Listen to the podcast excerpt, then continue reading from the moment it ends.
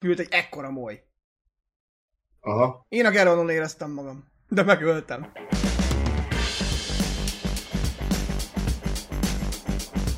Sziasztok, visszatér a podcast. Most uh, az első pár epizód ilyen kétszemélyes lesz, és majd beszélgetni fogunk dolgokról. És miről beszélgetnénk, hanem Afganisztánról és Vietnámról. Ha már ugye most Jó. ilyen jó dolgok történnek Afganisztánban, mint talib hatalom átvétel, meg újságírók meggyilkolása, meg amerikai kimenekítés, nem láttunk ilyet még a történelemben soha. Nem tudom, miről beszélsz. Ilyen soha nem fordult elő.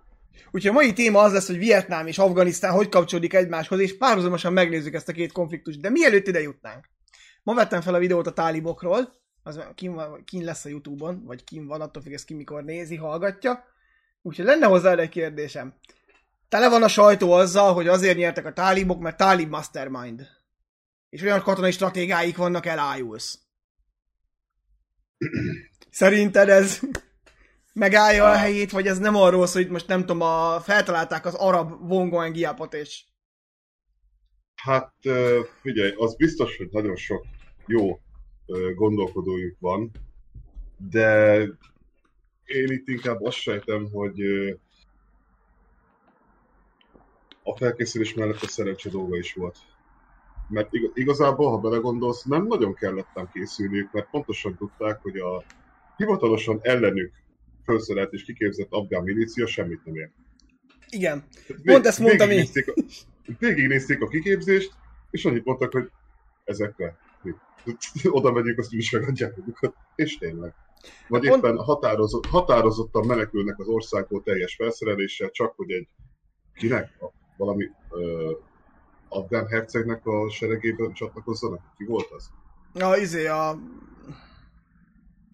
az Ahmad Masud Shahnak a fia, az Ahmad Az, Masud, az. ugye, aki Az, most az, éppen... igen. Igen. pont ezt mondják egy én is videóban, hogy nem stratégiai mastermind, mert akkor az USA-t is megverték volna full kontaktba. De De ugye az meg. 500 amerikai katonát nem tudtak megverni full kontaktba. Ö, igen, ez, ez a TET offenzívánál is így volt. Igen, ez a nyerünk, mert jó jövünk ki belőle, de egyébként lemészároltak minket a vérbe. De Hogy azért pontosan. ez... Igen, úgyhogy... Viszont ha már egy TET offenzívát emlegettük, kezdjük is el, hogy hogy keveredik a két konfliktusba az USA? Hát ha időrendi sorrend, akkor ugye Vietnámmal kell kezdeni. Menjünk Nagyon vissza az időbe, a franciák elcseszték. Hát még azelőtt egy picit, hogy Francia, a Indokína, ami akkor még egységes Indokína volt, ami ma Vietnám, Laos meg Kambodzsa, az a 19.-20. században francia gyarmat. A második világháborúban elég vicces szituáció alakul ki, mert Franciaország bukása után egyes francia gyarmatok ugye megmaradtak lojalisták, úgymond, ők nem álltak a visi kormány mellé, mások meg igen. És a japánok meg a franciák elkezdtek Indokínába háborúzni, mire jött az üzenet, hogy egyébként szövetségesek. Úgyhogy megállapodtak abban, hogy a franciák igazából ott maradhatnak, de így ennyi, semmit nem csinálhatnak. Aztán 45-ben a japánok megunták ezt a, ezt a kooperatív játékmódot, és kiűzték a franciákat vissza egészen Kínáig. Bevallottan nem volt nehéz dolgok. Viszont a japán kapituláció után a franciák úgy gondolták, hogy ők visszaszereznék ezt a helyet, és a francia gyarmatpolitika gyakorlatilag azt jelenti, hogy ö, hogy mondjam, a legfontosabb különbség az angol meg a francia gyarmatpolitika között, hogy az angol legalább néha azt mondja, hogy kérem, köszönöm. A francia meg elvesz, és ennyi. Ez Nyilván a nemzetépítésükre is jellemző, ugye a német nemzetépítés a egy nyelv, egy kultúra, fogadjuk el, a franciák csináljunk egy nyelvet és egy kultúrát. Ja, meg is lett az eredménye, de Indokínában is, mert a ö, vietnámiak föllázadtak ellenük, és ennek 1946-ban, és ennek volt a csúcspontja ugye 54 májusában a Dien Bien Phui összecsapás, aminek katasztrofális francia vereség lett a vége. Az USA ide úgy kapcsolódik be, hogy hát ugyanúgy itt egy nagyon erős párhuzam van Afganisztánnal, mert a második világháború idején az USA-nak kifejezetten jó kapcsolatai voltak a vietnámi ellenállással, többek között azzal a Ho Chi Minh-nel, aki a kommunista ellenállásnak a, a szentje gyakorlatilag. Nagyon sok hadművel, nagyon sok műveletet hajtottak végre japán megszálló csapatok ellen, az OSS meg a, az akkori Vietmin. És amikor a franciák visszavonult, hogy visszatértek Indokínába, akkor az USA választás elé került, vagy építenek a jó kapcsolatokra a vietnámiakkal, hogy egy ilyen ázsiai titót hozzanak létre Ho Chi Minhből, mert látták ugye, hogy Jugoszláviában ez működött, vagy pedig a franciákat támogatják, és miután a franciákra szükségük volt az európai stabilitáshoz, ezért ugye a vietnámiakat szépen elengedték. Ez a geopolitikának egy ilyen remek. Igen. Aztán mondjuk ennek a másik húzás, amikor majd Gaulle kilép a NATO-ból, és ennyit az európai stabilitásról, de onnan igen. még, hogy hat évre vagyunk, vagy hétre. Gyakorlatilag az USA annyira beleszállt ebbe a háborúba, hogy mire 54-ben vége volt, úgyhogy közben ott zajlik egy koreai háború, 50-53 között, a francia indokínai háborúnak a 80%-át az USA finanszírozza. Tehát elég vastagon investálnak ebbe a dologba. E, aztán ugye nyilván a franciákat elverik, kivonulnak, ez megtörténik 50, hát 54 vége, 55 elejére már úgy azért tényleg elhagyják az országot. Ekkor bejön az USA rögtön 55 elején, közölve, hogy a térség stabilitását fönn kell tartani. Ennek érdekében az egységes Indokínát megszüntetik úgy, ahogy van. Felosztják ugye Észak-Vietnám, Dél-Vietnám, Laos, Kambodzsa négyesre. És úgy gondolják, hogy ugyanaz lesz, mint Afganisztánban. Itt van egy instabil terület ami éppen most nyerte a függetlenségét, nekünk szavatolni kell, hogy ez a terület értünk dolgozza.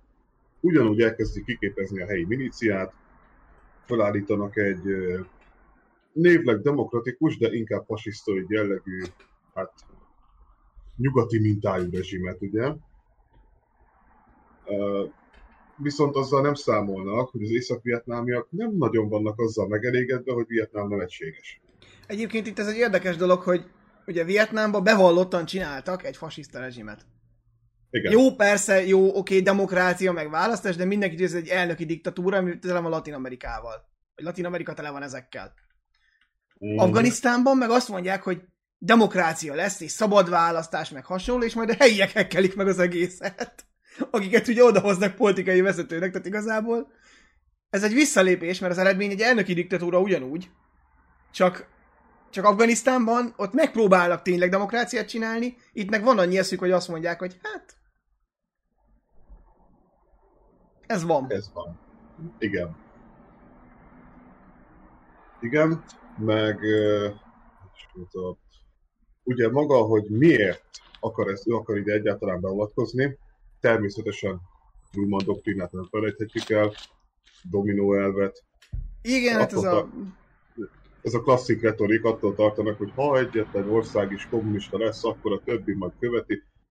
Miközben ott van egy maláj kommunista felkerés, ami a, a francia vereség idejére már láthatóan a britek javára fog eldőlni 54-ben. Ott van, végignézik a, a briteknek a malajziai sikerét, ami most is a, az egyetlen olyan gerilla ellenes nagyarányú művelet, ami sikeres volt, és tényleg egy stabil országot hagy hátra. Megvívják a koreai háborút, amikor látják, hogy milyen az, amikor tényleg egy kommunista állam közvetlenül beavatkozik egy másiknak a belügyeibe, amikor ugye a 250 ezer észak-korea szimpatizás kínai látogatást tesz Pyongyangba. Igen, önkéntesek tankokkal. Mert találták az utcán, és gondolták, hogy elviszik. Szőulig tartott a túra, de mindenki jól érezte magát. Tehát azt is látják, azt is látják, hogy Indokínában egy eddig gyarmattartó hatalmat az alsóbrendű gyarmatiak úgy elvernek, hogy a világ azóta is azon röhög. És akkor mit mondanak? Mondjuk annyi, hogy a holland gyarmatbirodalom szétesés az nem a, leg, nem a leginkább ablakba rakott sztoriknak a... Hogy ez a, a nácik azt mondták, hogy ennyi volt Hollandia, a gyarmat meg azt mondták, hogy hát akkor már nem kell visszajönni. Igen. Tehát nagyjából ez történik. Igen, és a, az, amcsik, az amcsik végignézik mindezt. És mit mondanak? Csináljuk ugyanazt, mint a franciák, csak szóljon nagyobbat. Egyébként vicces, hogyha belegondolsz, ugye Ho Chi Minh egy nacionalista, aki jót akar az országának. Fidel Castro egy nacionalista, aki jót akar az országának, és mind a kettő kommunista lesz, mert az USA azt mondja, hogy de hát van egy diktátor, akit mi szeretünk. Igen. Ez a Batista meg a koreai, vagy a, izé- a vietnámi párja. És ugye ott van Indonézia, amire meg sokáig azt mondják, hogy fasi, hogy izé, hogy kommunista, mert hogy szociáldemokrata reformokat vezet be. Hát jó, hogy nem Dánielre nem mondták azt, meg a svédekre, hogy kommunista szimpatizás ezzel az erővel, mert ugyanígy működ az analógia. Sőt, ha már az amerikai kétszínűségnél járunk, hú, remélem jól mondom, GM, igen, GM volt Dél-Vietnámnak az első elnöke, akit még Eisenhower rakott oda személyesen így, hogy na te jó leszel. Ott vannak a képek, ahogy gratulálnak neki, hogy milyen szépen stabilizálta a izé Dél-Vietnámot. Konkrétan, mikor 50, uh, 54 júniusában nevezik ki, Aztán hát 1963-ban, amikor az USA már elég javában beavatkozik a térségben, akkor történik ellen egy pucs, egy katonai pucs, a saját tábornoki kara gyilkoltatja meg. De ebben nem az a legérdekesebb, hanem hogy az USA erről nem hogy tud, hanem ő mondta a tábornoki karnak, hogy te figyelj már, nem lehetne, tudod. Na. Igen, a most már felold a CIA anyagok tanulsága alapján az USA nem csak tudott a merényletről, hanem ők szervezték le. Hát, Mert hogy, és miért? Mert túlságosan korrupt volt. Mert addig is az volt, de ö, 63-ra, vagy a 60-as évekre annyira ö, nagy lett a rendszer szintű korrupció, hogy konkrétan akadályozta az USA katonai politikáját a térségben. hát akkor igazából átmink Afganisztánról, meg ugye ugyanezt a sztorit nagyjából végig lehet zongorázni, hogy van egy polgárháború, amit nem akarjuk, hogy az ország szovjet legyen, mintha az ország szovjet akarna lenni egy másodpercig is. Tehát látszott rajtuk. adunk ugye pénzt, csak ott az 50%-ot, mert a másik ötlet a szaudiak adják. Szépen fölpénzeljük a különböző miliciákat, majd amikor vége kivonulnak a szaudiak, akkor azt mondjuk, hogy hm, nem kell oda több pénz. Egy háború után mégis mit akarná oda? Iskolát építeni? Utakat? Csatornát? Kinek kell az? Az amcsik ugye elzárják a pénzcsapot, polgárháború, aminek a végén egy vadonatúj, indoktrinált bolond fiatalokból álló mozgalom, a Talibán ugye hatalmat szerez, elbújtatja Oszamát, ami nagyon fontos, mert ugye hát Bin laden éppen akkor a 90-es évek nagy részében nem Bin Laden akarták az amcsik kinyírni. Itt mondjuk szerintem a csúcs az Bill Clinton volt, aki ugye elrendelte volna a légicsapást, vagy hát a robotrepülőgépes támadást, majd látta, hogy van ott egy játszótér a táborba. És azt mondta, mi van, ha vannak ott gyerekek? De búltak, ugye, rá, játszóteret simán bombáztak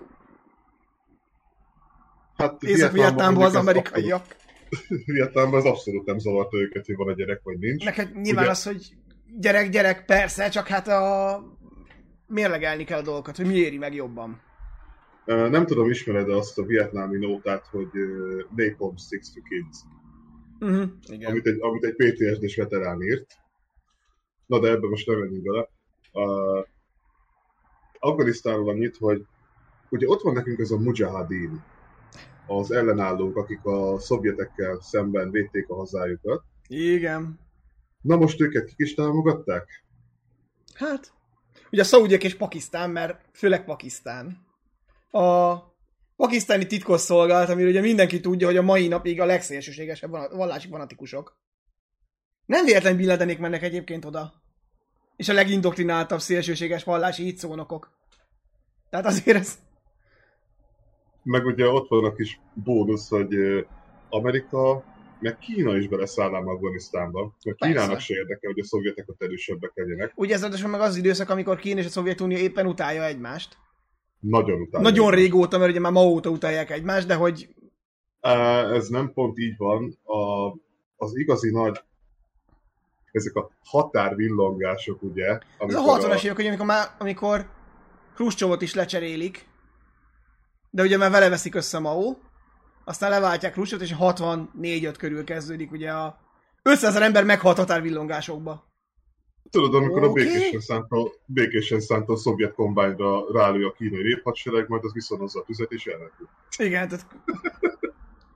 Igen, ugye innen vannak a legendák, amikor a Spetsnaz és a kínai különleges erők átmennek a másik oldal lövészárkaiba, kinyírnak pár embert, majd hazamennek. Igen, de hogy ugye... Meg kell valami hobbi.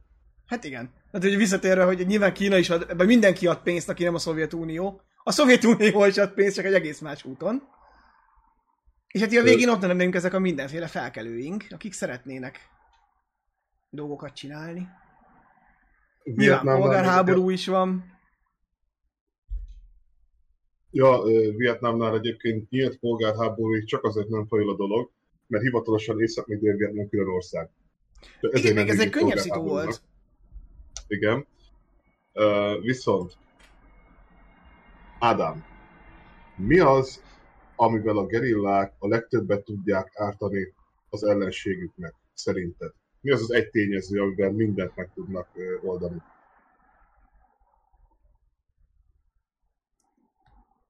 Hát ez a, mondom, a politikai támogatásnak a megszüntetése, vagy a... Nem úgy, nem, tehát maguk a gerilláknak mi a legerősebb fegyvere egy ilyen helyzetben? Hát a gerilláknak a nép. Az instabilitás. Tehát a, ugye itt is ugyanaz van, mint Afganisztánban most volt. Az USA felszereli a dél-vietnámi haderőt, azzal a célral, hogy ha jönnek a kommunisták, mert azt őket tudták, hogy jönni fognak, na őket megállítsák.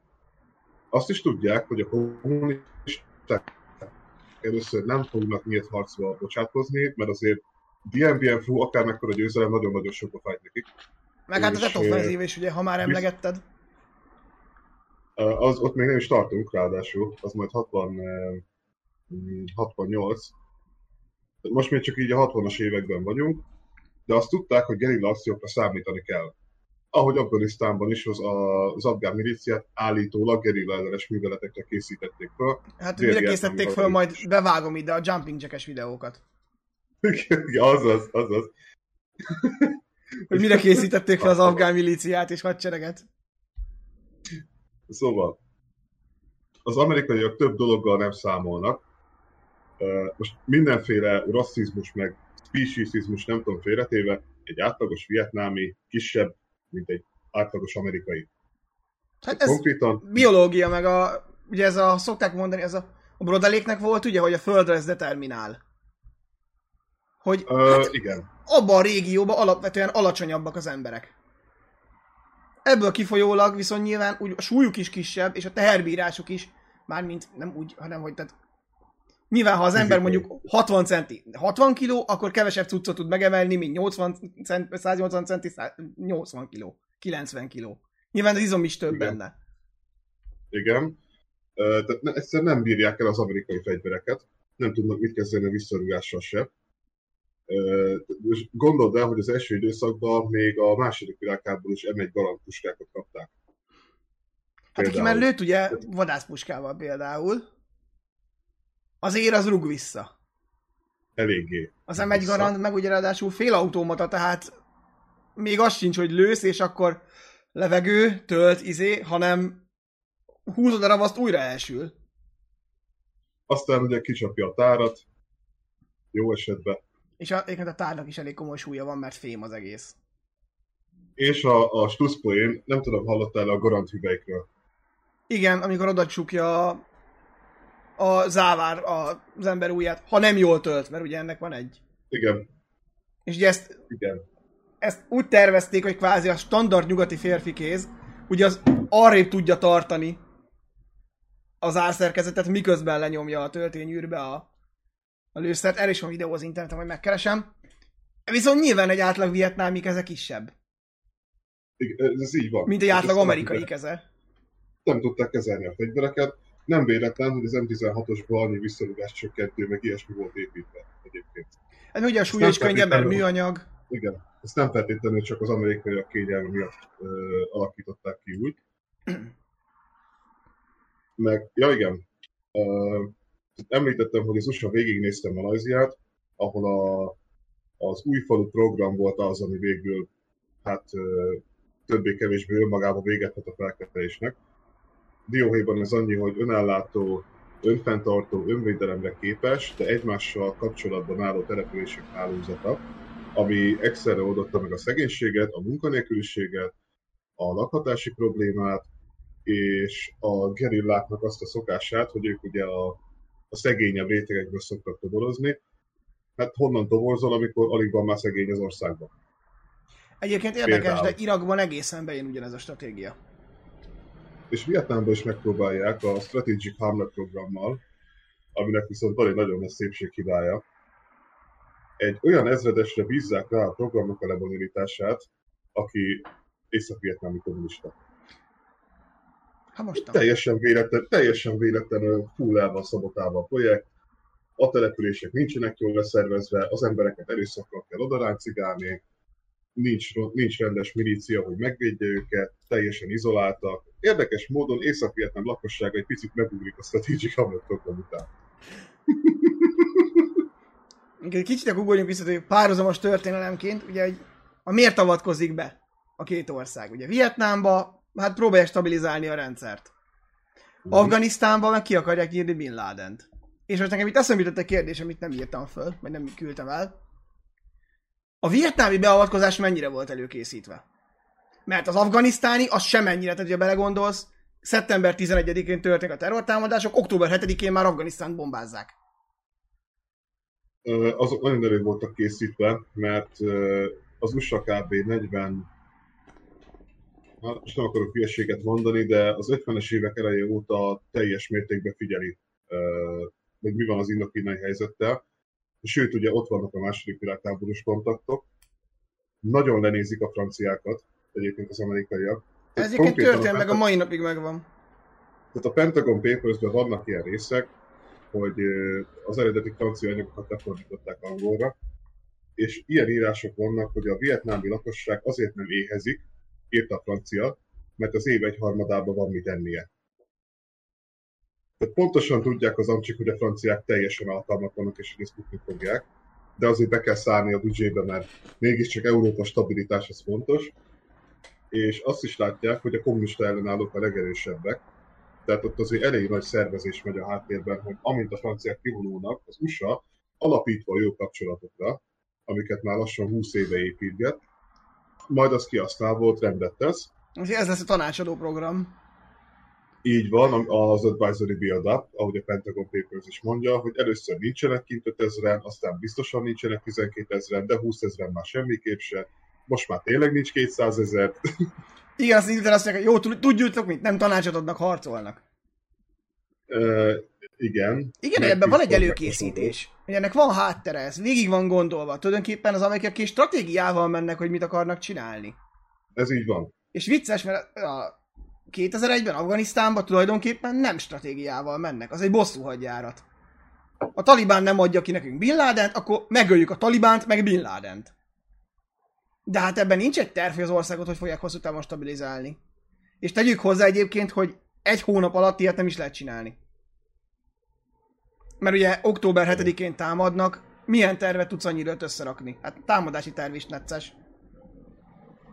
Úgyhogy valahol azért ez szánalmas, hogy, hogy miután Vietnámba látják, hogy az előkészítés ellenére, jót a franciák is elbaszták az elején, és az se segített. Miután ja. ott látják, hogy, hogy mennyire elő kell készíteni egy bevonulást, egy, még egy olyan országban is, ahol van egy háttered, mert azért Dél-Vietnám létező ország, Dél-Vietnámnak van infrastruktúrája, kormánya, dolgai, hogy ott is elő kell készíteni. És ezek után azt mondják, hogy beugrunk Afganisztánba, az lesz, ami lesz. És Igen, itt csak mondjuk... nem számoltunk, nem számoltunk olyasmivel, hogy nincs út, meg ilyenek. Például, és nem tudom, hogy ilyen szempontból fura egyébként, hogy senki nem gondolt bele abba, hogy azok az emberek nem biztos, hogy azt akarják, amit mi. Ez Vietnámnál is igaz mondjuk szerintem, hogy nem nyugati értékekkel kell feltétlen házalni, bár ha csak ugye nem is nyugati értékekkel házaltak Vietnámban. Nem, nem, nem. Az amerikaiak ott abszolút abban a, az elgondolásban voltak, hogy vagy stabilizáljuk a dél-vietnámi rezsimet, hogy az majd ott föltartja a koncsikat, hogy nekünk kell beszállni. És látták, hogy végül nekik kell beszállni. Igen, és Vietnám, vagy Vietnámban, Afganisztán pedig megpróbálják az amerikai ugye ezt a nyugati eszmét vinni, a liberalizmust, a demokráciát, a kapitalizmust. Nem biztos, hogy ez mindenhol működik, illetve hát ha ugye az illiberális eszmét veszük alapul, és nem azt, amit a pártunk és ormányunk néha mond, akkor alapvetően azért itt az arról szólna, hogy egy demokráciát úgy lehet felépíteni, hogyha nem demokráciából indulsz. Igen. Hanem szépen lassan a jogi terjesztése egyebekkel építed, ahogy létrejöttek egyébként a mi demokráciáink, akár az amerikai, a német, akár a magyar is, hogy azért itt volt egy ilyen, egy nagyon nem demokratikus rendszer, aztán lett egy ilyen egyik fajta kamudemokrácia, másik fajta kamudemokrácia, és szépen lassan felépült. Az emberek megszokták, hogy mi az a választás. És ugye, nem tudom, Vietnámban ez mennyire működött, de Afganisztánban ugye van ez a izé, hogy hát de nem halt meg a vezető, minek válaszunk újat? Um, hát Vietnámban sem nagyon volt egyébként választás. Ott uh, igazából, ami Afganisztánhoz hasonló szerintem, Vietnám egész története, pontosabban Indokína egész története arról szól, hogy a kínaiakkal harcolnak. De itt tényleg az, megnézed Ma is folytatták, ugye? Igen. Megnézed a történelmüket, vagy egy kínai megszállás alatt vannak, vagy egy kiverik a kínaiakat. Náluk ez van. Ezért ők inkább ilyen uh, harcos dinasztiákat szeretnek látni a trónon. Az utolsó királyuk egyébként császáruk, bocsánat, az Baodai volt, akit a japánok ültettek oda, és a, de az, ő már annyira nem volt vietnámi, mint ahogy Kleopátra, annyira volt vietnámi, mint hogy Kleopátra egyiptomi. Hát Abszolút francia, francia neveltetés, francia oktatás, nem is alig beszélt a saját anyanyelvén, tehát az emberek nyilván utálták, mint a szart. Egyébként érdekes ugye, hogy Afganisztánban az amerikaiak mivel próbálkoznak, a külföldre emigráltakat hozzák. Ja. Mert Hamid Karzai volt a félig meddig kivétel, akinek legalább otthon voltak rokoni, de ugye a mostani elnök Ashraf Ghani 1960-as években elment nyugati egyetemre, aztán utána a világbanknál dolgozott, meg egyetemen tanított, de hát nem otthon. Ez ilyen embernek mennyi képe lehet, hogy milyen otthon? Tehát azért ez is egy ilyen problémás dolog. Úgyhogy egyébként, ha áttérve a következő pontra, mikor érzik, hogy kell valami újdonság? Ó, várj, még az első kísérlet a győzelemre. Kísérlet? Hogy próbálnak meggyőzni uh, Amerikát? Szerintem mind a kettőbe ezt foglalni két szóval kill account. Ah, ja, Operation Rolling Thunder. Hány ellenséget ölünk meg? Operation Rolling Thunder. Bombázzuk őket szarrá. Biztos működni fog. Tuti, hogy akkor megadják magukat. Tudod, mi a vicces? Ezt fel akartam vezetni a TET offenzíváig, de akkor most mondom el. Amikor a közös cikkünknél utána néztem jobban, hogy mégis mennyire volt jó ez a TET offenzív, vagy ez a Rolling Thunder. Nagyon drága, rendkívül költséges, nagy amerikai összességekkel jár. Igazából Észak-Vietnámot nem nagyon támadják, mert ugye az egy no tehát ha oda amerikai gép belepül, akkor a szomszéd háború, azt nem merték bevállalni.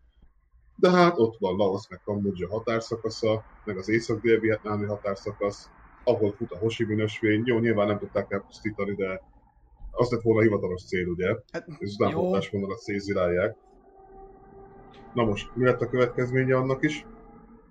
Laos meg Kambodzsa teljesen instabilitá- teljes instabilitásba kerül, és majd később az eddig Amerika barát rezsimjék is megdőlnek, és kommunisták veszik át a a 70-es évekre. De Hanoi, Észak-Vietnám fővárosa, az teljesen kétségbe van esve a Rolling Thunder miatt. Ugyanis az észak-vietnámi gazdaságot olyan szinteken veszélyezteti, hogy konkrétan három felé szakad az ottani kommunista párt. Van még ugye Ho Min, aki azt mondja, hogy valahogy csak meg kéne próbálni békét kötni. Szegény ember hallod, világ életében csak azt akarta, hogy Vietnámot adják békét. Ő nem akart háborút, ő nem akart lázadást, csak hogy menjen onnan mindenki a francba, Vietnám legyen vietnámi, a cső. Ő, ő, volt az egyik, ő volt a mérsékelt. Meg volt kétfajta radikális. Az egyik azt mondta, hogy hát most már támadni kéne, a harmadik meg azt mondta, hogy most támadunk. Ennek volt a vezetője az a Giap, aki hát vörös Napóleonként legyőzte a franciákat. Mert úgy voltak vele... Egyébként stratégiailag tényleg egy zseni volt. Nagy, abszolút. Ha már a tálibokat azért nem dicsértük ennyire a katonai képességeikért. Jó, de Zsiap tábornok messze rászolgált a hírnevére. Hát ő rá. És ugye, és ugye ő mondta azt, hogy na most akkor vagy támadunk, vagy Észak-Vietnámnak vége van. És hát nyilván végül az ő álláspontja nyert. Tehát ahhoz képest, hogy a Rolling Thunder-t mennyire szeretjük teljesen hatástalannak nevezni, a TET offenzíva megindításának az volt a katalizátora. Ez a reakciós rendszer, hogy ugye valamit tesznek, ami neked annyira káros, hogy már valamivel reagálnod kell. Pontosan. Igen. A Rolling Thunder egyébként 63 és 68 között zajlik. Tehát ja, Észak-Vietnám azért eléggé megérezte. Az USA költségvetése is nem arról van szó. Jó, na, drága dolog bombázni. Ez akkor sem volt olcsó, és ma se olcsó. Hát Igen. nem nyilván, csak Észak-Vietnámnak jobban fáj. Egyébként érdekes, hogy mennyire kb. működnek ezek a eleinte ezek a dolgok, mert ugye Afganisztánban is a legelső műveletek, amikor vadásznak a tálibokra, az aránylag sikeres. 2000 négy-ötig igazából az ellenállás sikerül minimális szintre csökkenteni. Mert ugye a legelső műveletekben a tálibokat szétverik, aztán az Anaconda hadművelet keretében meg hát a maradék alkaid erőt és tálibot is sikerül vagy megölni, vagy elkergetni Pakisztánba. És ugye a Rolling Thunder meg a különböző amerikai műveletek eleinte ugyanezt elérik Vietnámba. Uh-huh. Hogy a vietnámiak megijednek, hogy azért minimálisra csökken egy idő után az ellenállás, mert egyszerűen megölted azt, aki ellenállt, újra kell építeni a szervezetet, más módszereket kell találni. Ugye Vietnámban ott volt az előny, hogy ott van egy másik állam, ami azért ezt tudja támogatni. Afganisztánban meg hát annyira gyűlölik a kormány meg az amerikai megszállást, hogy majd jönnek a helyi mindenféle felkelők. Így van. Akik ugye ezt majd segítik. Egyébként azt az USA is belátja, hogy a Rolling Thunder az nem éppen a legjobb megoldás. Valljuk be kudarc. Hát. Olyan szempontból kudarc, hogy nem sikerül elérni a, azt a tökéletes célt, hogy tényleg összetörje a vietnámi ellenállást. Viszont erre kitalálnak mást. Uh, amikor ugye látják, hogy jó ez, jó ez, de nagyon lassú és nagyon drága, akkor egyszer csak megjelenik a CIA. Van egy ötletük felszólításra. A CIA-nek mindig van egy ötlet, illetve a cia a 80-as évekig van ötlete, utána utána ez a mostani. Valami jön belőle létre. Uh, 1900, hivatalosan 1965 és 72 között zajlik az úgynevezett Phoenix program. Erről majd akarok írni egyébként egy újkoros cikket, hogyha találok hozzá elég forrás, mert hát eléggé mondjuk úgy, hogy szellősek az anyagok. ennek az volt a célja, tehát ugye kérdeztem, hogy mi a gerillának a legfontosabb fegyvere. Ugye az, hogy instabilitás szít, hogy az ellenálló, vagy pontosabban az ő ellenségeik ne tudjanak együttműködni, meg nem működjenek hatékonyan egyáltalán. A CIA azt mondja, hogy te, mi lenne, ha ugyanezt csinálnák a Vietconggal? A nyilvánosságra hozott adatok szerint körülbelül 82 ezer Vietcong, illetve velük együttműködésben álló embert kapnak el. Tehát pontosan ugyanazt csinálják, csak most amerikaiak, a szabotőrök, a kémek, az emberrablók, a gyilkosok. Tehát a CIA majdnem teljes személyzete ott van kint Vietnámban, és embervadászatot tart egész konkrétan. És ez hát annyira... Részben emiatt hozzák létre a CIA-nak azt a Black Ops részlegét. Uh-huh. Ami ugye korábbi ex-katonákkal dolgozik, de úgy, hogy se felségjelzés, se ország, se semmi, se dögcédula. Uh-huh. Ha, be, ha elkapnák önt, akkor nem tudunk önről. Soha nem is hallottunk önről. Hozzánk biztos semmi köze. Ja, és annyira nincs, hogy nem Washingtonban, nem a CIA központban működik ez, hanem a Saigoni kirendeltségben. Hogy még azt is lehessen tagadni, hogy ez nem bármi köze van Amerikához. Ez a CIA fénykora. 60-70-es évek, van. amikor a legaktívabb, a legjobban, a legjobban működik minden, amit csinál egyébként. Mert azért valljuk be, ezek a programok úgy, ahogy de működtek. És hát tudod, az, hogy embervadászat meg ilyesmi, az nem feltétlenül egy egyszerű munka. A nyilvánosságra hozott információk alapján US Special Operations, Navy SEAL, First Force Reconnaissance, csak így a kicsik, tudod, a Danangi helyőrség, meg egyebek voltak ebbe benne, és annyira hatékonyak voltak, hogy ők, meg a későbbi TET offenzíva, az konkrétan nullázta a Vietcongot. Tehát a 72-75-es tavaszi offenzíva idején már nem lehet önálló Vietkongról beszélni, mert megszűnik. Egyszerűen annyian meghalnak, hogy megszűnik a szervezetéhez. Hát igen. És ez, és az a, az a durva, hogy ez nagyon-nagyon működik, ez brutálisan jól működik az usa a, a Phoenix program, de mi történik vele? Hát gondolom, mi az, erre az, pénz. Nem, nem. Mi az, ami az összes ilyen titkos programot nagyon meg tudja akasztani? Hát a kiderül. Ez a, a politika, amikor éppen valakinek nem tetszik, vagy a sajtónál valaki megszimatolja, és Uh-huh. ír belőle egy szép cikket. Nyilvánosságra került, hogy van ez a program, és az amerikai jogvédők, ugye nyilván Amerikában ekkor zajlik a... Ez a az polgári mozgalom csúcsa, tehát igazából Igen. a 60-as Az a- évek közepén vagyunk, vége fele. És az, igen, és az amerikai polgárjogi aktivisták meglátják, hogy Viet, Észak-Vietnámban, ugye, bocsánat, Vietnámban terrorizálja az USA az ott lakókat. És hogy azt azonnal szüntessék meg, meg különben fölgyújtják a Fehérházat. Ők meg, tehát a, az amerikaiak meg néztek, hogy ők ugyanezt csinálják a mi embereinkkel, de azt meg nem mondhatjuk, mert ugye mi küldtük ki őket oda meghalni. Úgyhogy hát, hivatalosan belekezdtették a projektet, de 75-ig az utódja azért még működik. Hát igen. Igen. Mikor jutunk az új stratégiához? Mi az, ami az USA-t ráveszi Vietnámba, hogy ez, amit csináltunk, ez nem lesz jó. Hát ugye ott van a Tet vagy a Rolling Thundernek a idézőjeles kudarca, illetve az, hogy látják, hogy a Strategic Hamlet program nem jön be, azt 63-ban indítják, és 65-re már teljesen meg is szüntetik. Látják, hogy a, mm, az észak-vietnámiak nagyon gyanúsan visszahúzódnak a Tet Offenzíva idejére, tehát a Vietnámban a 67-es év kb. úgy telik el, hogy nem nagyon történik semmi. Már ahhoz képest. Vannak, vannak összecsapások, de úgy látják, hogy ez így működik, ez így rendben van. Aztán 68. január 30-án ö, a vietnámi Holdúj ünnep. Ezt akartam mondani, ez a, ez a holdú év igazából Kelet-Ázsiába. Igen, ez a TET, ennek ez a neve, ezért is lett TET offenzíva, így a nyugati történetírásban. Vietnámban azt hiszem a Hú, most meg nem mondom, hogy hívják, hogy nem tudom vietnámi, de ott másnál Biztos van. kapott egy szép nevet, csak senkit se érdekel nyugaton. Hát ez most baj, de mindegy, oké? Okay? Tehát megindítják az offenzívát, ami azért nagyon vicces, mert az, a Fehérház mit közöl az USA szerencsétlen népével? Hát, hogy ezt gyakorlatilag már nyertük. Tehát a, a fiúknál csak lent tartani vannak, még pár év, aztán jönnek Nyilván vissza. ez ugye mindig az a kommunikáció, hogy jól állunk a háborúba, még egy kicsit, még egy kicsit dolgozni kell a dolgon, de hogy már nem sok. A béke fenntartunk, rend fenntartunk. Ö, Na igen, tehát mutatják a képeket a boldog Saigonról, hogy na itt már tényleg csak ez van. Aztán egyszer csak egész Dél-Vietnámot lerohanják. De az utolsó falutól kezdve mindent lerohannak az északiak.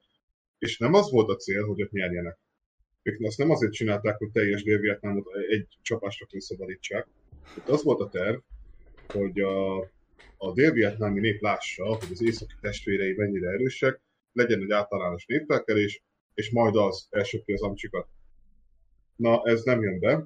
Mert Hát ez ugye nagyon nem, mert a dél-vietnámiak- TET offenzívet tulajdonképpen az amerikaiak viszonylag gyorsan vérbe folytják. Nem csak azért, mert vérbe folytják, hanem mert a dél-vietnámiak annyira félnek a kommunistáktól, hogy nem mernek az amcsik ellen lázadni, hanem még erősebben kezdenek hozzájuk kötődni. Tehát ez a rész az offenzívának ez egy katasztrófa. Az se igazán segített, hogy minden olyan dél-vietnámi, aki kooperált az amerikaiakkal, főleg Huey-ban meg Saigonban, ahol a legvadabb harcok voltak, azt a Vietcong kivégezte, ott az utcán, helyben. Hát, Ö, eh, amikor hangos, beszél, hangos beszélőkből szól, hogy nincs írgalom az együttműködőknek, meg az árulóknak, de azért igen, és a hozzá. város lakosságának 80% együttműködött a... Ja, tehát A többiek csak azért nem, mert nem tudtak. mondjuk úgy, hogy nagyon nem jön be.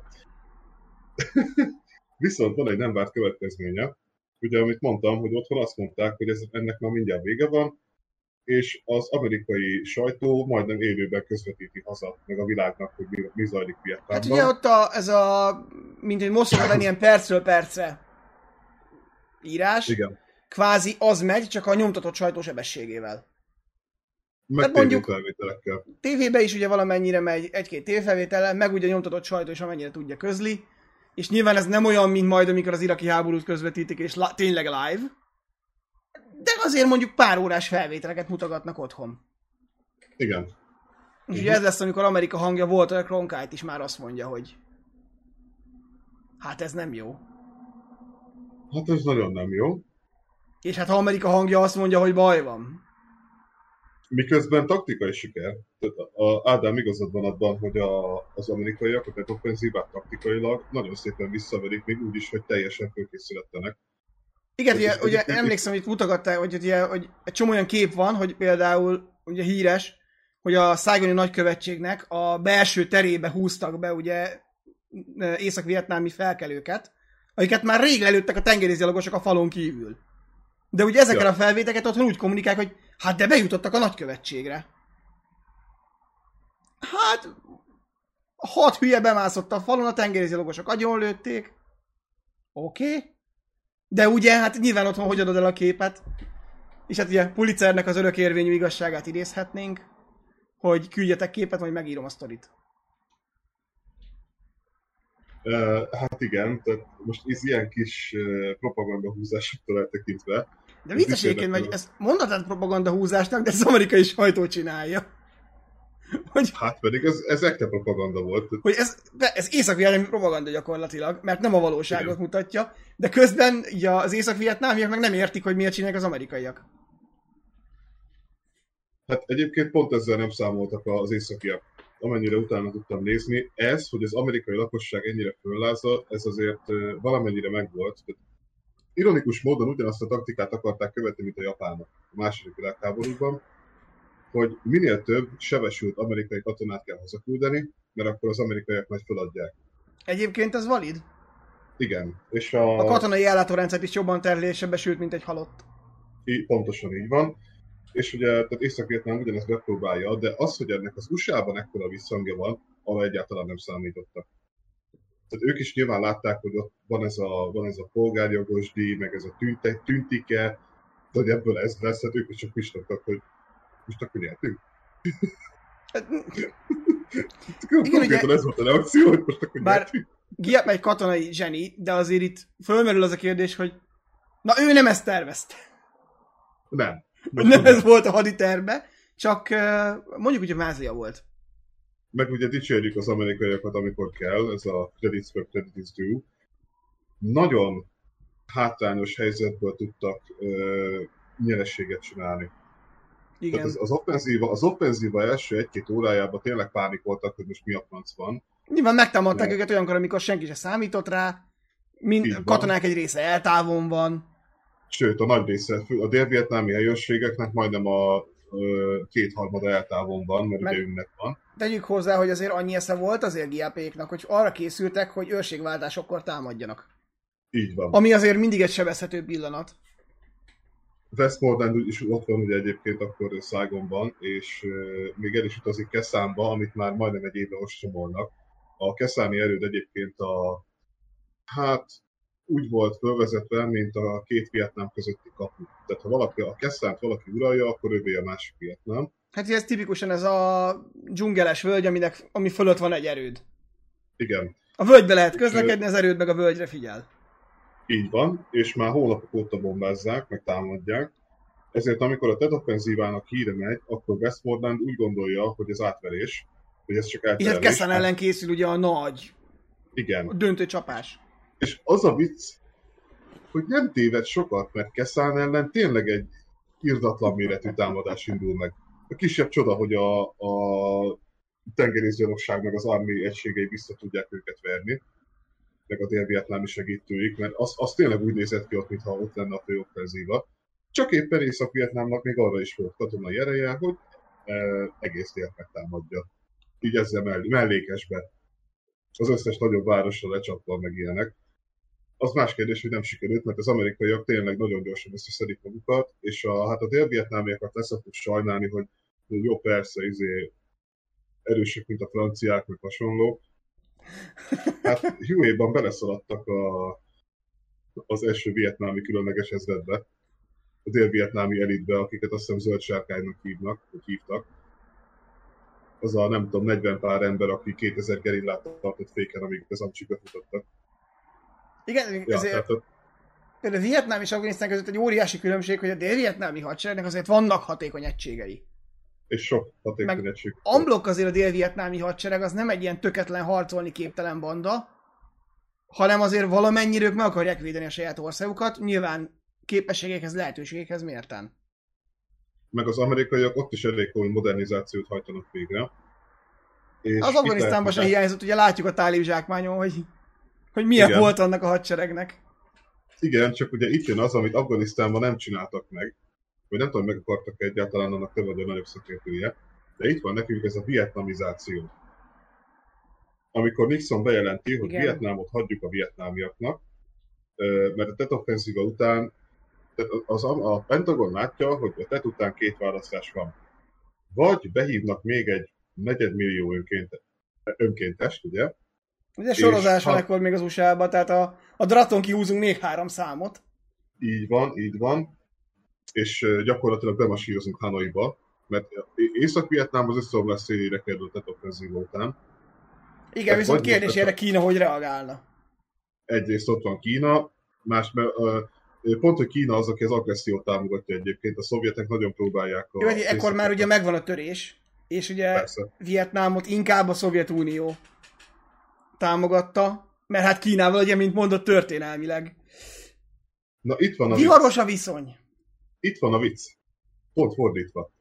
Eleinte valóban a Szovjetunió támogatja őket, mert hogy ott van Ho aki közli még a francia-indokínai háború közben, és most szó szerint idézek, inkább szagolok francia szart még öt évig, mint kínai életem végéig. 69-ben hal meg Ho addig az a vonal van, hogy Kínától nem fogadunk el semmit. Viszont ugye Kína meg a Szovjetunió összevesznek, és a szovjetek kezdenek egy picit kihátálni ebből az egész balhéból. Kína meg azt mondja, hogy hát testvérnépem, lenne itt egy pár fölösleges cucc, ami szerintünk jó lenne nektek, meg mi is sárgák A Han óta. Így van, ez a nem fog föltűnni, hogy Szergeinek hívják az operátort, hanem Szergei az operátor. Tehát Ugye, a Koreában, mikor a észak pilótának vörös szakála volt, és 1,90 magas volt. Előfordulhat. Meg ez, és Szergeinek hívják. És Moszkvában született. De, de ő született Észak-Vietnámi, nyilván magának érzi ezt a dolgot. Hogy de, persze. Adjő Hanoi. Na mindegy. hogy a, uh, igen, tehát a kínaiak kezdenek egyre inkább ott bealakítani és miután a Hosimin féle mérséklet irányvonal az ő halálával meg is szűnik nagyjából, ezért az észak-vietnámiak úgy vannak vele, hogy el, muszáj elfogadni a segítséget, mert a tetoffenzívába belerokkantunk. Tehát itt szó szerint nem, nem tudnak más csinálni, vagy elfogadják a kínai segítséget, vagy végük van. Hát azt hiszem, ez a győzni bármi áron. Pontosan, pontosan. És Amerika meg közben ugye vacillál, pontosabban a Pentagon meg a Fehérház, hogy akkor vagy újraindítjuk a draftot, ami ellen már így is tömegek vannak az utcákon, vagy megkezdjük a kivonulást úgy, hogy a dél-vietnámi hadseregre bízzuk a, ezt az egész szituációt, és Nixon ekkor engedi be a vietnamizálást, hogy Vietnám az legyen vietnámi, mi nagyon szívesen segítünk. A feladatokat átadjuk. Így van, de már nem katonai életek árán. És 72-re ugye ez kb. be is fejeződik ez a kivonulás, az viszont nagyon, ahhoz képest, ami Afganisztánban van, ez tényleg nem volt szervezve, fokozatosan vonulnak kifele. Pont ez eszembe. Senkit, és képesek olyan nagyarányú evakuálásokat végrehajtani, amikkel nem veszélyeztetik az általános stabilitást. Igen, mondjuk ez Afganisztánban ugye más volt. Először mondjuk 2004 és 2020 között szerintem ötször vonultak ki. Mert ugye mindig ez a visszamondjuk a csapatainkat, mert nem kell annyi, mert izé, mindjárt küszöbön a kivonulás, majd mindig jött egy létszámemelés, mert látták, hogy nem működik. Nyilván ezzel párhuzamosan ment volna az, hogy az afgán hadseregnek átadjuk a feladatot, meg a rendőrségnek, ami ugye a kábítószer és embercsempészetnek a Hát a, a legnagyobb szponzora volt a térségben, maradjunk ennyibe. Ja. Uh, magyar katonákkal beszélt egy újságíró, és írt be egy könyvet, a Slankó Bálinnak a maximum nulla áldozata lesz az a címe. Azt emlegettem videóba is, hogy, hogy hát a rendőröket lehet, hogy csőre töltött fegyverrel kell megközelíteni. Mert nem tudod, hogy éppen gerilla, éppen, gerilla üzemmódban van-e vagy nem. És ez ő nem veszi le az egyenruháját feltétlen. Egy-két checkpointon lehet, hogy teljesen öncélúan elnőriz, meg hasonló, úgyhogy az átadás ez náluk nem ment. De érdekes, hogy Vietnámban tulajdonképpen a kivonulás akkor a, Új stratégia kell. Átadjuk, kivonulunk. Az Amcsiknál meg ugye a vietnámi, vagy hát a vietnámi maláj példákból tanul stratégia lesz. 2008-tól, majd Stanley McChrystal tábornoknak ugye a vezetésével. Akit hát Obama menesztvi után összevesznek. Mert, mert a tábornok nem annyira örül annak, hogy nem lehet Obamával kommunikálni, meg hogy az Obama kormányzat Bidennel az élen nem támogatja az ő felkelés ellenes műveleteit, amiben egyébként ő bevonta volna az afgán csapatokat, csak ekkor készül egy jelentés, hogy miért van olyan sok olyan incidens, amikor afgán katona lő amerikaira. Hát, hát kiderül, hogy vannak bajok. Például, mert az afgán hadsereg jelentős része hasist szív, a maradék heroint is. Tehát, azért vannak ezzel bajok, azért a vietnámi hadsereg fegyelmezettség, ez mérni az afgánt, az tényleg szürreális. Mert motiválatlan, fegyelmezetlen, nem meg akar harcolni, nem is érti, mi a francnak van ott. Hát a milíciához, meg törzsi keretekhez vannak szokva, tehát azért nehezen Ö. magyarázod meg neki, hogy miért kéne a, a központi kormányért meghalni a saját törzsi területeitől mondjuk 300 kilométerre. Hát igen, meg ugye amikor azért jelentkezel a seregbe, hogy legyen pénzed drogokra, szóval ott, ott már azért van egy pár tudod. Igen. Úgyhogy azért ez... Ja, és, ja, és nem, nem tudom, hogy nagyon picit szeretnék kitérni itt a Project 100,000-re. Jó, az ugye- amerikának voltak elborult ötleteik Vietnámba. Hát Így is hívhatjuk. konkrétan ez úgy néz ki, hogy McNamara, akit én egyébként nagyon nagyra tartok, mint politikus és menedzser, úgymond. Ő azért, maradjunk annyiba, hogy sokáig húzta. És jó pár elnök alatt, úgyhogy azért ehhez kell skill. Hát tehetségbe kontaktista. Igen. Na igen, tehát ő kitalálta, hogy mi lenne, hogyha nem tennénk annyira kockára ö, hatékony katonák életét, hanem a, hát úgymond az aljából válogatunk. Az amerikai ö, sorozási, illetve most már ugye a, az önkéntes jelentkezésnél egy öt fokozatú skála van, ezt, ezt, ezt a második világháború óta tartják, az egyes az, akiből hát gyakorlatilag valamelyik nap csillagos tábornok lesz, az ötös az, akit még McNamara se hajlandó alkalmazni, mert az aztán már tényleg a funkcionális analfabéta ne továbbja. Az a legalja a, a mindennek is. Hát igen, az átlag amerikai katona az a hármas, kettes kategória szokott lenni. Na most itt a négyeseket vitték be kikép, kiképezni, meg stb. Ez Hivatalosan ugye a viszonylag könnyebb értelmi fogyatékosság.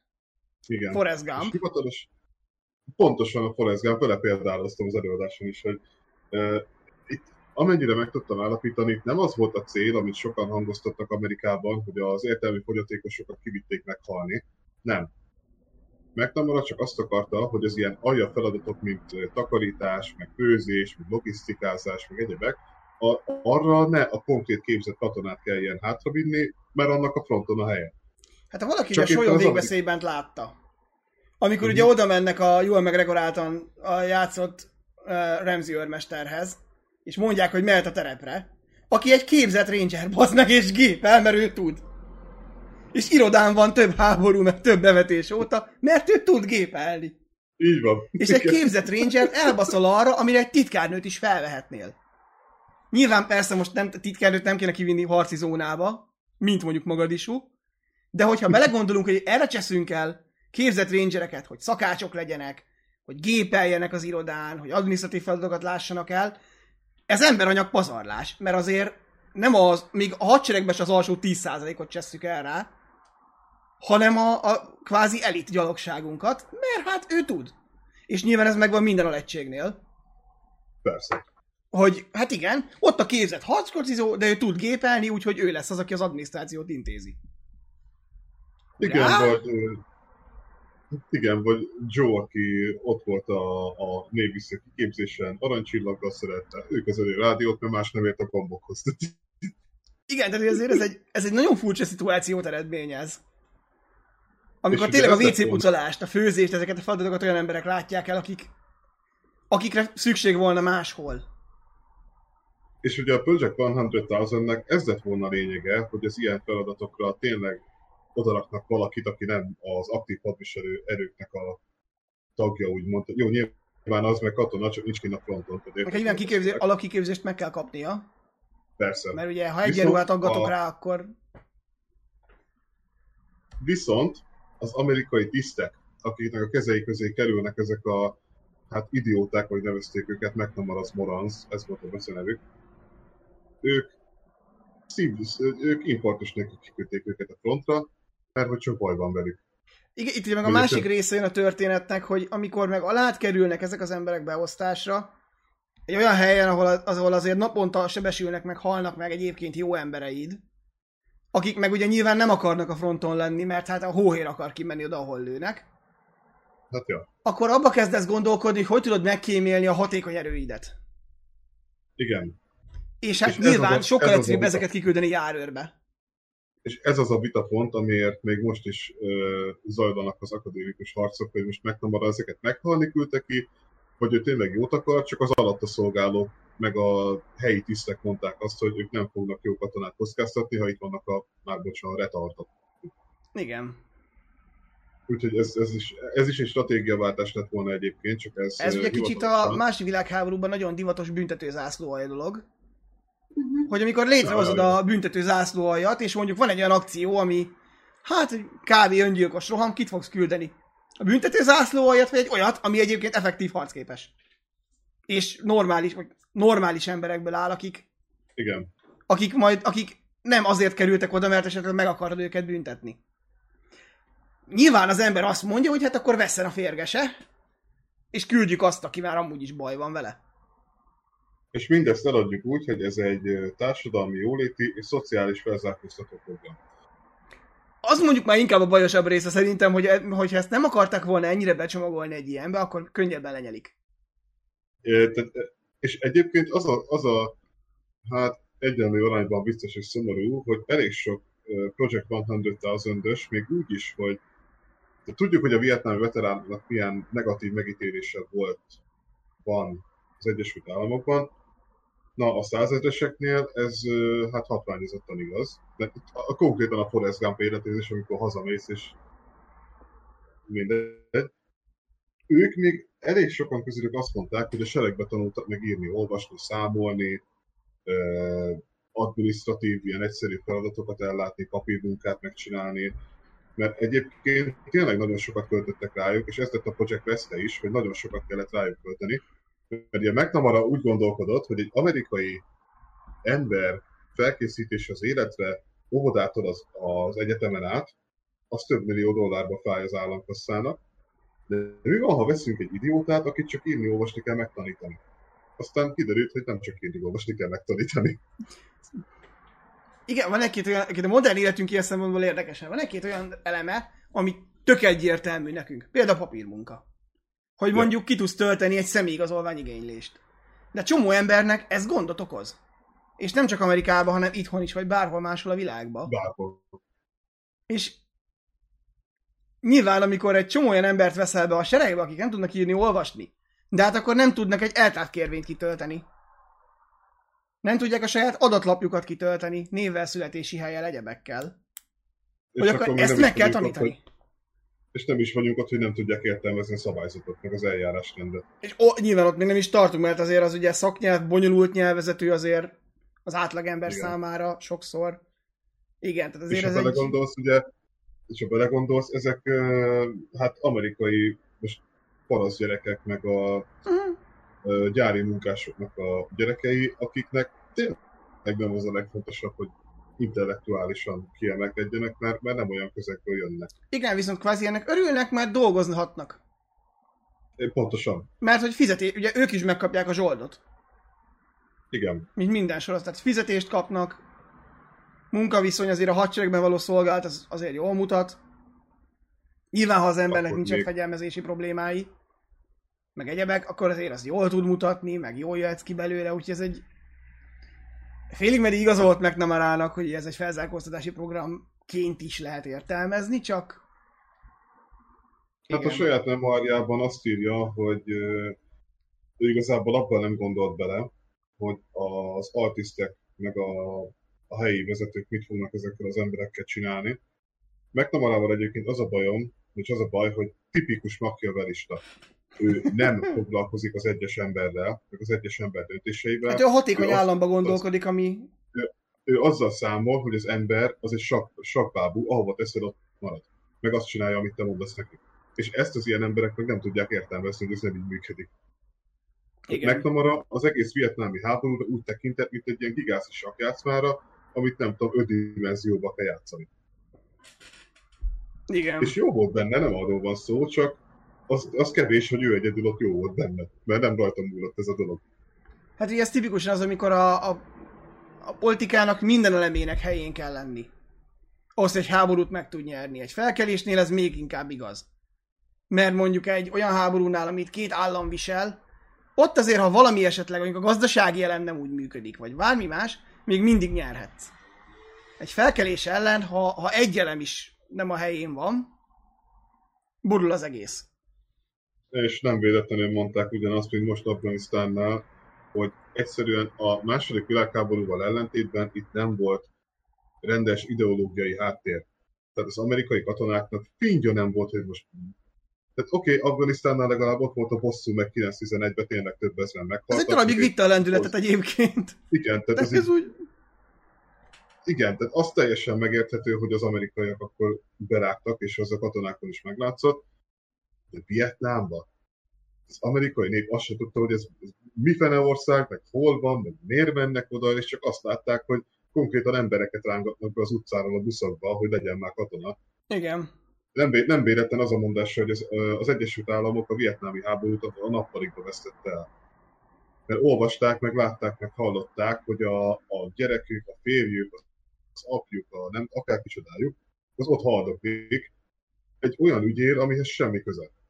Igen, hát például megnézd Obamát, ugye ő is az volt a kampány 2008-ban, vagy az volt a szlogán, hogy befejezi az iraki háborút, és az igazságos háborúra fókuszál. Afganisztánra, a bosszú hadjáratra.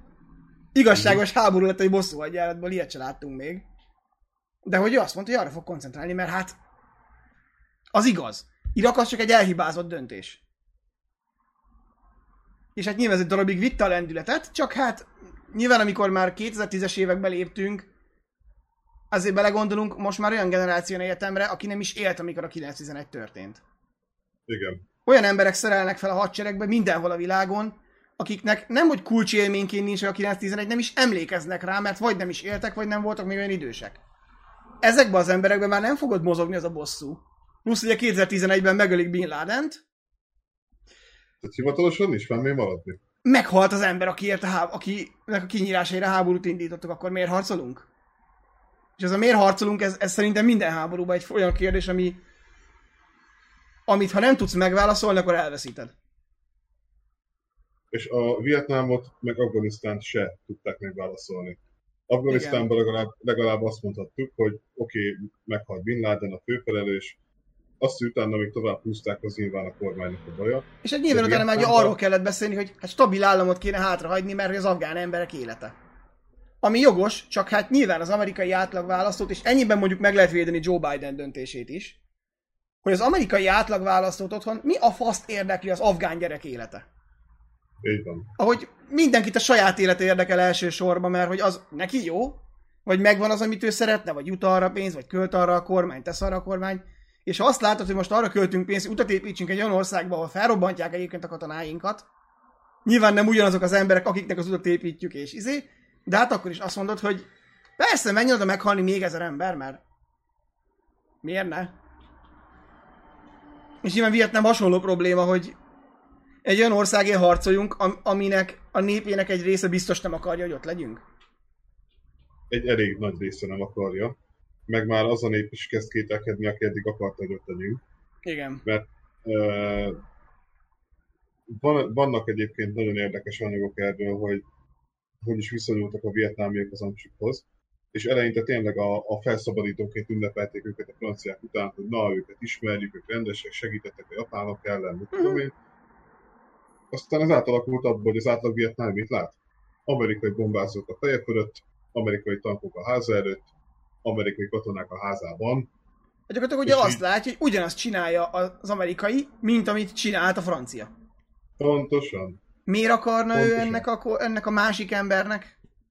És ugye ott még, ott még féken tartja őket az, hogy például nagyon a kommunistáktól jobban félnek, mint az amcsiktól. Nyilván. Tehát ott, ott, amikor Amerika teljesen befejezi a kivonulást 72 március-áprilisra, amikor tényleg már csak a Saigoni nagykövetségben maradt pár... Amire már jön a Watergate botrány, senki nem fog emlékezni Nixon vietnámi kivonulására, ugye?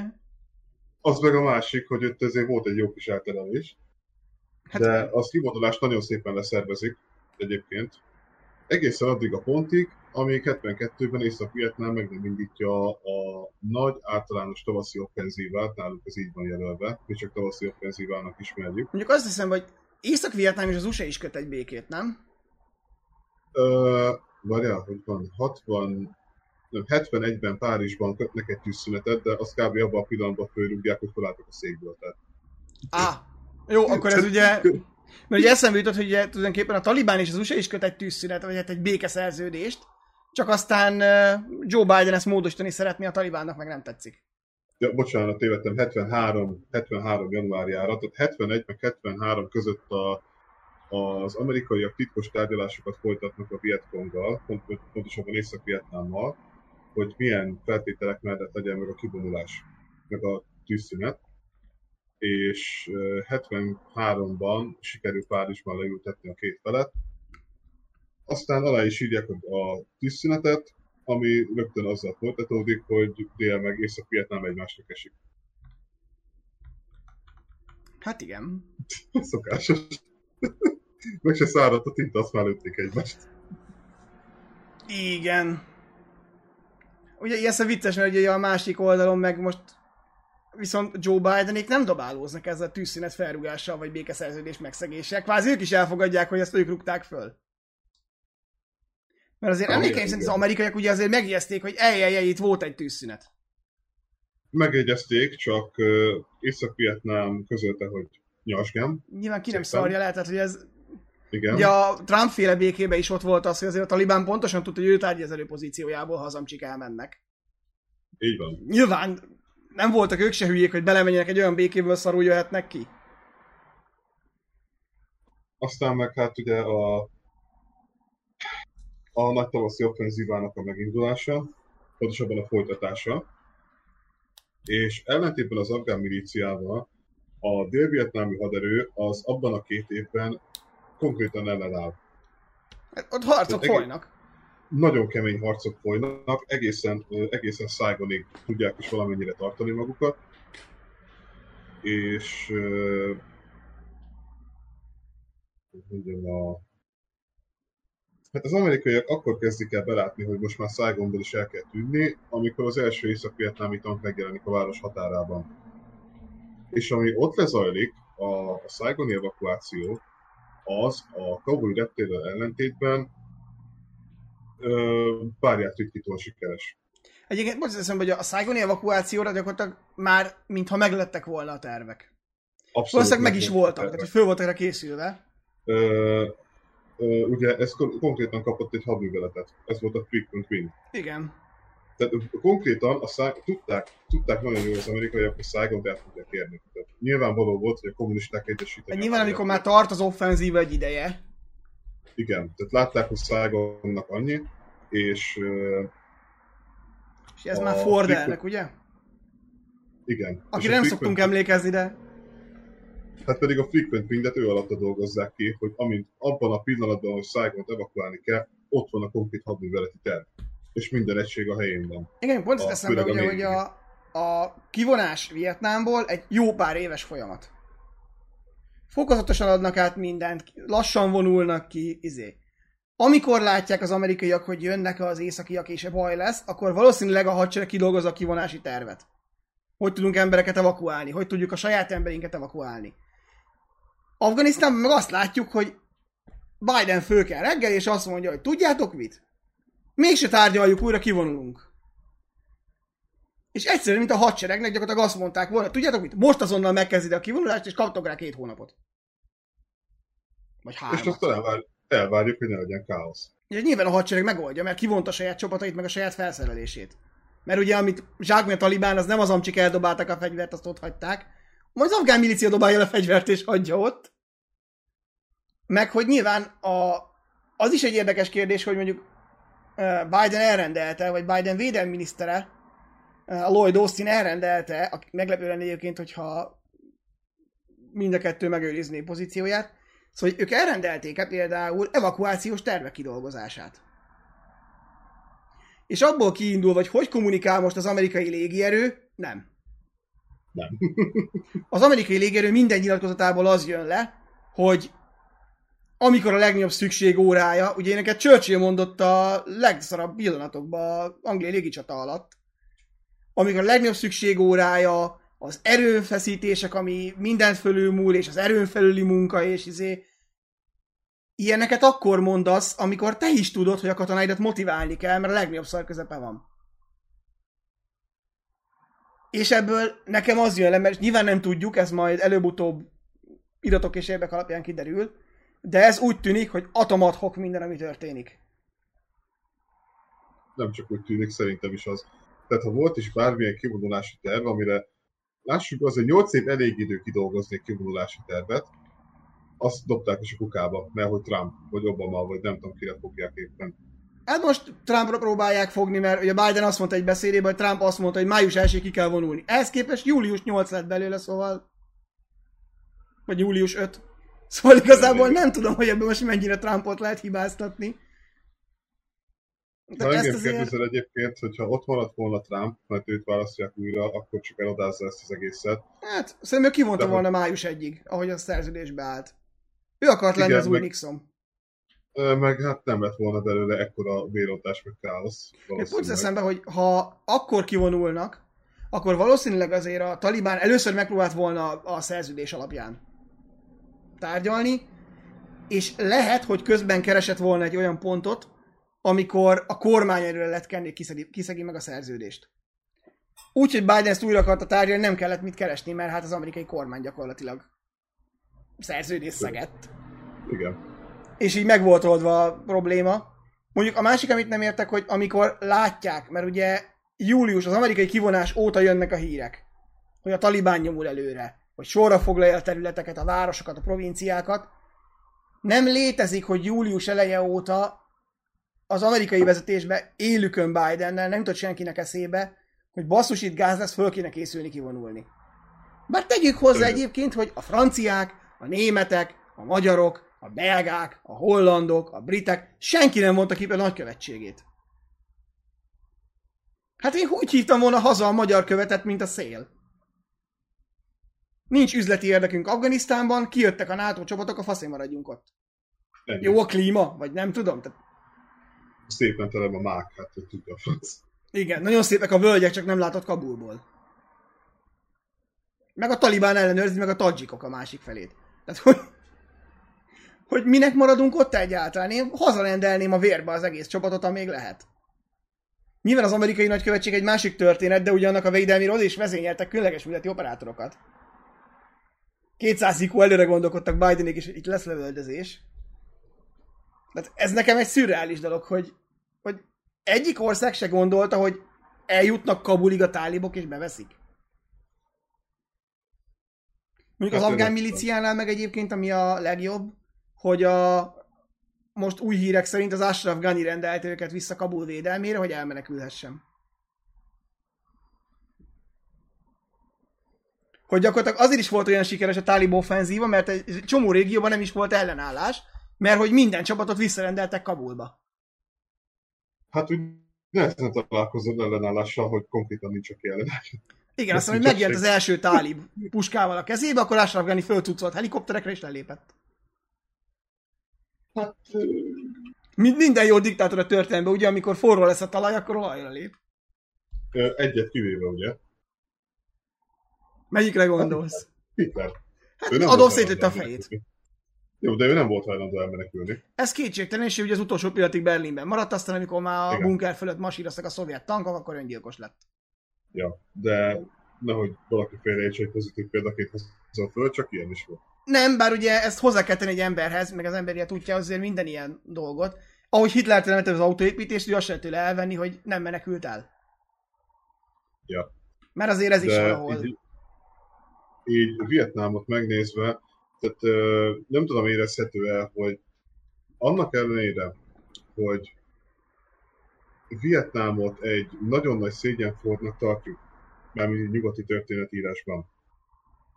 Kinda az. döbbenet, hát mert az tényleg, ha jobban belegondolunk, az, de olyan döbbenetes mértékű előkészítés, meg utómunka volt ebbe az egészbe, hogy ö, még úgy is, hogy egy baromira elhibázott dolog, azért az amerikaiakat meg kell dicsérni. Tehát már abban a szempontból, hogy egy baromira rossz helyzetben képesek voltak a legtöbbet nyújtani. Tehát nézd meg például a Saigoni evakuációt, konkrétan van rá előkészített hadművelet. Pontosan tudják, hogy az észak-vietnámiak körülbelül mikor érik el Saigont, mert ugye tehát ez az amerikai kigondolás ezt úgy kell érteni, hogy konkrét amerikai katonák már nincsenek, de légi csapásokat, meg tüzérségi csapásokat azért még mérnek az északiakra. Tehát van egy ilyen együttműködés a dél-vietnámi szárazföldi csapatok, meg az amerikai régi erő között. Pontosan tudják, mi van.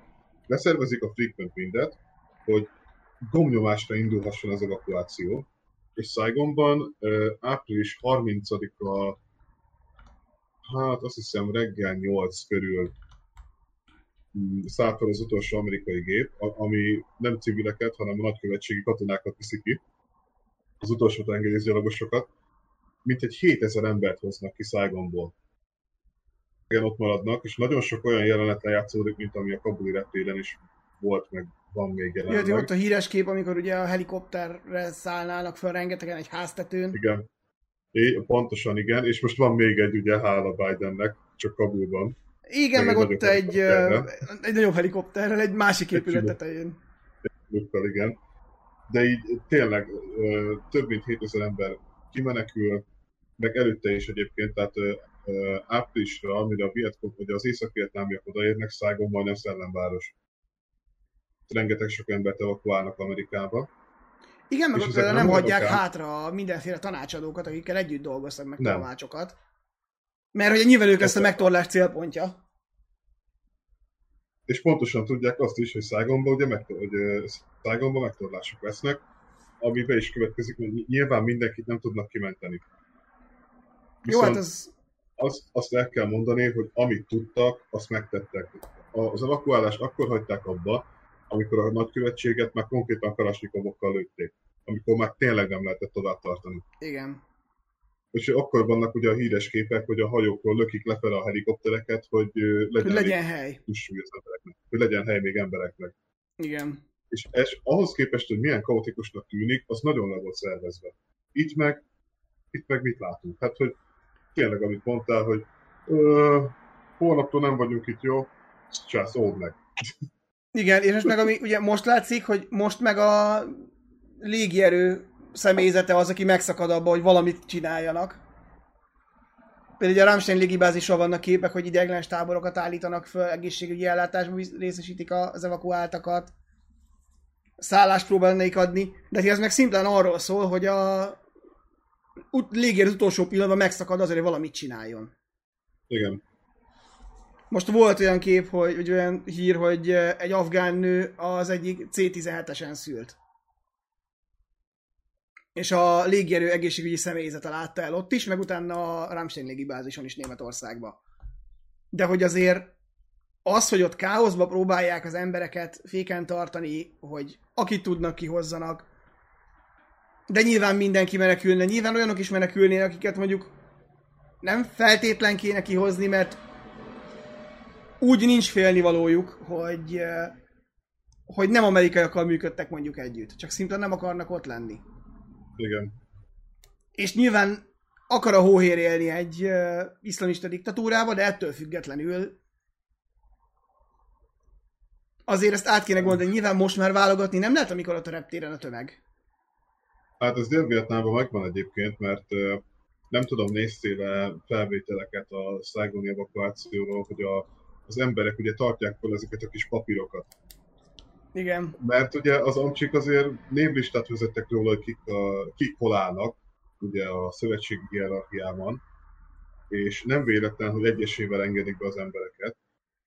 Csak mondom, besületekre legyen mondva, hogy utána, amikor látták, hogy ennek semmi értelme, akkor tényleg megnyitották a kaput, aztán ment mindenki, aki tudott. Igen, most viszont ennek meg már rég nem volt értelme, mire az amerikaiak odaértek, addigra tömegek voltak a Igen. Kabuli. Egyébként megtudtam, Hamid Karzairól elnevezett reptéren. Hm. Nehezen találtak volna korrupt embert. Korruptabb embert ennél. Úgy a világon, nem csak Afganisztánban, tehát ezért ez egy... Azt csoda, hogy volt arra reptére. Legalább arra tudott a projekt. Nem lopta el. Valami furcsa oldva kifejezőleg. Róla volt az a vicces sztori, hogy ugye a ő pastú törzsi vezető volt, úgy lett afgán elnök, és a testvére meg az egyik ellenálló szervezetet vezette. Meg Kandahár régiót. Hogy azért ez... Hú, basszus. Hát igen, úgyhogy róla van elnevezve afgán reptér, ha valakinek ez új információ volna még rajtam kívül. Hát ez nekem is új volt Ez most. de óriási választás. Én nem gondoltam, hogy erre kreténről elneveznek bármit, de repteret. Ezek szerint. Van humor az amcsiknak. Akarunk-e még Igen. valamit? Hát igazából csak az, hogy a kivonulás után mi történik, mert uh, Dél-Vietnámban van rá, ugye például Most lesz. Hát Dél-Vietnámban ugye vietnámi rezsim, egyébként Vietnám egész jól ellavírozik egy ilyen posztkommunista diktatúraként. Uh, azt a számít, hogy Kína testvériesen megtámadja őket, nem sokkal a háború után. 79-ben talán. Azt hiszem, ja. Azt hiszem 91-ben volt a tűzszünet. 79 vagy 80-ban, és ott van egy ilyen baj. Van egy vietnámi-kínai háború. Igen, de hát ugye az... De Saigont egyébként átkeresztelik Ho Chi Minh City-re. Most ott lenne. Forma 1-es futam most már második éve, hogyha nem halasztanák el folyton a versenynaptárból. A Covid miatt. Uh, igen. Az amerikai érdekeltségű üzleteket, meg cégeket, amik ott maradtak, azokat nyilván beszántják és megszüntetik. Meg államosítják, ugye, kommunizmus. Átnevezik Ho Chi Végrehajtanak- Minhre, meg Giapra. végrehajtanak némi hát, tisztogatást azok között, akik nem tudtak időben elmenekülni. Viszont nem annyira töketlenek, mint most a tálibok. Ők azt csinálják, hogy rájönnek valami nagyon fontos igazságra. Az ember értékesebb, nem halott. Hát, Úgyhogy inkább át, átnevelő és egyéb táborokba kényszerítik a dél-vietnámiakat, akik nagyon nem hajlandók ö, újongani a rezsimnek. De a, hát az északi stabilizálás úgymond, az azért viszonylag gyorsan lezajlik.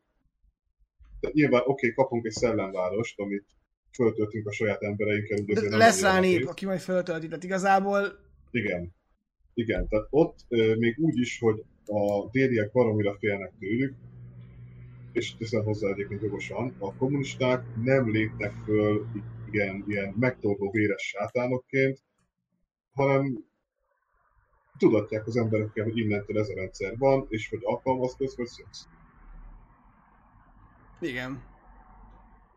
Jó, hát az afgánoknál meg ugye volt rá példa, mert volt ott tálib uralom. Ja, tényleg van. Ja. Ami ugye, hát meglátjuk, hogy most milyen lesz. Első körben mondjuk a drog terjesztés és a drognak a, az előállítását visszaszorították, ami mondjuk pozitívum. Megszüntették a kisgyermekek megerőszakolását, ami szerintem szintén pozitívum. Viszont cserébe a nőknek annyi joga sem maradt, főleg a városokban, mint amennyi korábban volt. Ez meg mondjuk egy erők durva negatívum. Tehát érdekes Akkor- jött. Hát amikor bejelentették, hogy a nőknek lesznek jogai, aztán bejelentették, hogy a nőknek a saria alapján lesznek jogai. Igen. Az ő, az ő értelmezésük szerint. Igen, amire még jön a régi törzsi értelmezésén nőnek milyen jogai vannak. A törzsi kódex szerint. Nem sok. Mhm. Ha esetleg valakibe felmerült volna a kérdés. Mennyi joga van egy nőnek egy ilyen rendszerbe? Minimális. De hát jó, nyilván ez egy... Meglátjuk, hogy alakul rezsim, meg hogy mennyire lesz stabil, mert azért a tálibok nyilván most összefogtak egy pár miliciával, hogy ezt megoldják. És uh, Afganisztánban viszonylag gyakori a felkelés, meg a pucs. Úgyhogy uh, Az alapigazságot egyébként szerintem nem mondtuk el. Tehát tudom, hogy a videódban már többször mondtad, meg van is egy ilyen videót, hogy a birodalmak temetője. De Afganisztán, ez pont az a hely, ahol semmi nincsen, de stratégiailag annyira fontos, hogy mindenkinek kell. igen. Vietnám meg pont ez lenne, hogy a, még annó Eisenhowerék meg Trumanék úgy gondolták, hogy ott lesz egy ilyen kapitalista kis Kína, mint most Tájván, hogy majd az a nagy izé kommunista Kínát féken tudja tartani, ott ez volt az alapkoncepció, csak olyan szinten elrontották a kezelését, hogy ez nem való, meg se valósulhatott volna. Az a vicces, hogy most viszont egész népszerű Vietnám. Főleg nyugati technológiai cégek tesznek oda mindenféle kirendeltségeket. Hát most már igen, mert ugye rájöttek, hogy ha együttműködünk velük, az hatásosabb. És ugye ezen, és megint, megint ugye ott vagyunk, hogy az ideológián mennyi minden áll vagy bukik. Ha az amerikaiak le tudták volna nyelni, hogy Ho Chi Minh leninista, nem Komcsi, ő leninista, abszolút az alapelvekbe hitt, nem Stalin vagy ilyesmi. Az alapelvek, meg ugye ott van benne azért az, hogy jó-jó alapelvek, meg világfordulom, de a vietnámi nacionalizmus előrébb van, mint a... Pontosan. Tehát a, a szerencsétlen csávó járt Washingtonban, járt Párizsban, könyörgött mindenkinek, hogy csak legyen béke, és hagyják őket mm. békén, mert nem akar balhét. És ha Amerika annyit mond, hogy tudod mit, oké, okay, hogy komcsi, de a mi komcsi, akkor ezt az egészet megspórolhatták volna. De nem, ehelyett azt mondják, hogy hát kellenek a franciák az európai békéhez. Igen. És akkor innen, innentől a tizenpár éven át felépített titkosszolgálati kapcsolati rendszert, ezt ott hagyjuk, ahol van, kész, ezt eltöröljük, azt majd elővel rájuk kényszerítjük a saját demokráciánkat. Igen, és Miközben... Afganisztán ugye ugyanez, hogy ha annyit, annyit kellett volna elengedni, nyilván nem a tálib rezsimmel szembe, hogy nem liberális demokráciát akarunk odavinni. Alkalmazkodunk a helyi viszonyokhoz. De hát ugye nyilván most a demokratizáció egy nagyon fontos dolog a világba. Megírta Fukuyama vége a történelemnek, ugye? No, igen. Mindenhol demokrácia lesz itt a világban. Mindenhol itt demokráciák nőnek ki, mint a gomba. hát kinőtt, csak aztán gyorsan el is halt. Hát, hát megesik. Igen. Bosszovjet térségben mennyi szép demokrácia van, ugye? Tajikisztán, Üzbegisztán, Kazasztán, Türkmenisztán, Belarus, ezek mind gyönyörű demokráciák. Ukrajna, nem, ugye? Nem tudom, miért kell a demokrácia aranyló védőbástyait így szitálhozni. Igen. Ukrajna négy évente egy újabb fordalommal. A hát franciáknak nem volt ennyi. Minden demokráciának kell a megújulás. Igen, és akkor az ukránok mindig színekről is nevezik el. Mint én különösen szeretek. A narancsos forradalom, a rózsás forradalom, a piros forradalom, a kék forradalom, az ősz forradalom. Most a, nem, most a humorista forradalom van. Hát igen, úgyhogy a tanulság az, hogy alkalmazkodja a helyi viszonyokhoz. És Rómában, mint a, rómaiak. Benin Róm, de hogyha már helyi viszonyok, ha van egy ember, aki összefogja azt a népet, amit te le akarsz uralni, és az az ember a szövetségesed, akkor tartsd már meg, mint szövetségesed. Igen. Ne ideológiai alapon döntsd el, hogy jó ez neked, vagy nem. Ebből lehetne tanulni. Inkább kellene tanulni. Igen. Like, subscribe, meg szívecske, meg minden, ami van, és majd jövő héten. Hogy én boldog legyek, azt ne felejtsd el. Hogy Bence boldog legyen, igen. Jó Istenem. És akkor most már hetente péntekenként lesz podcast. Jövő héten azt hiszem Alexel trónokharcáról beszélgetünk.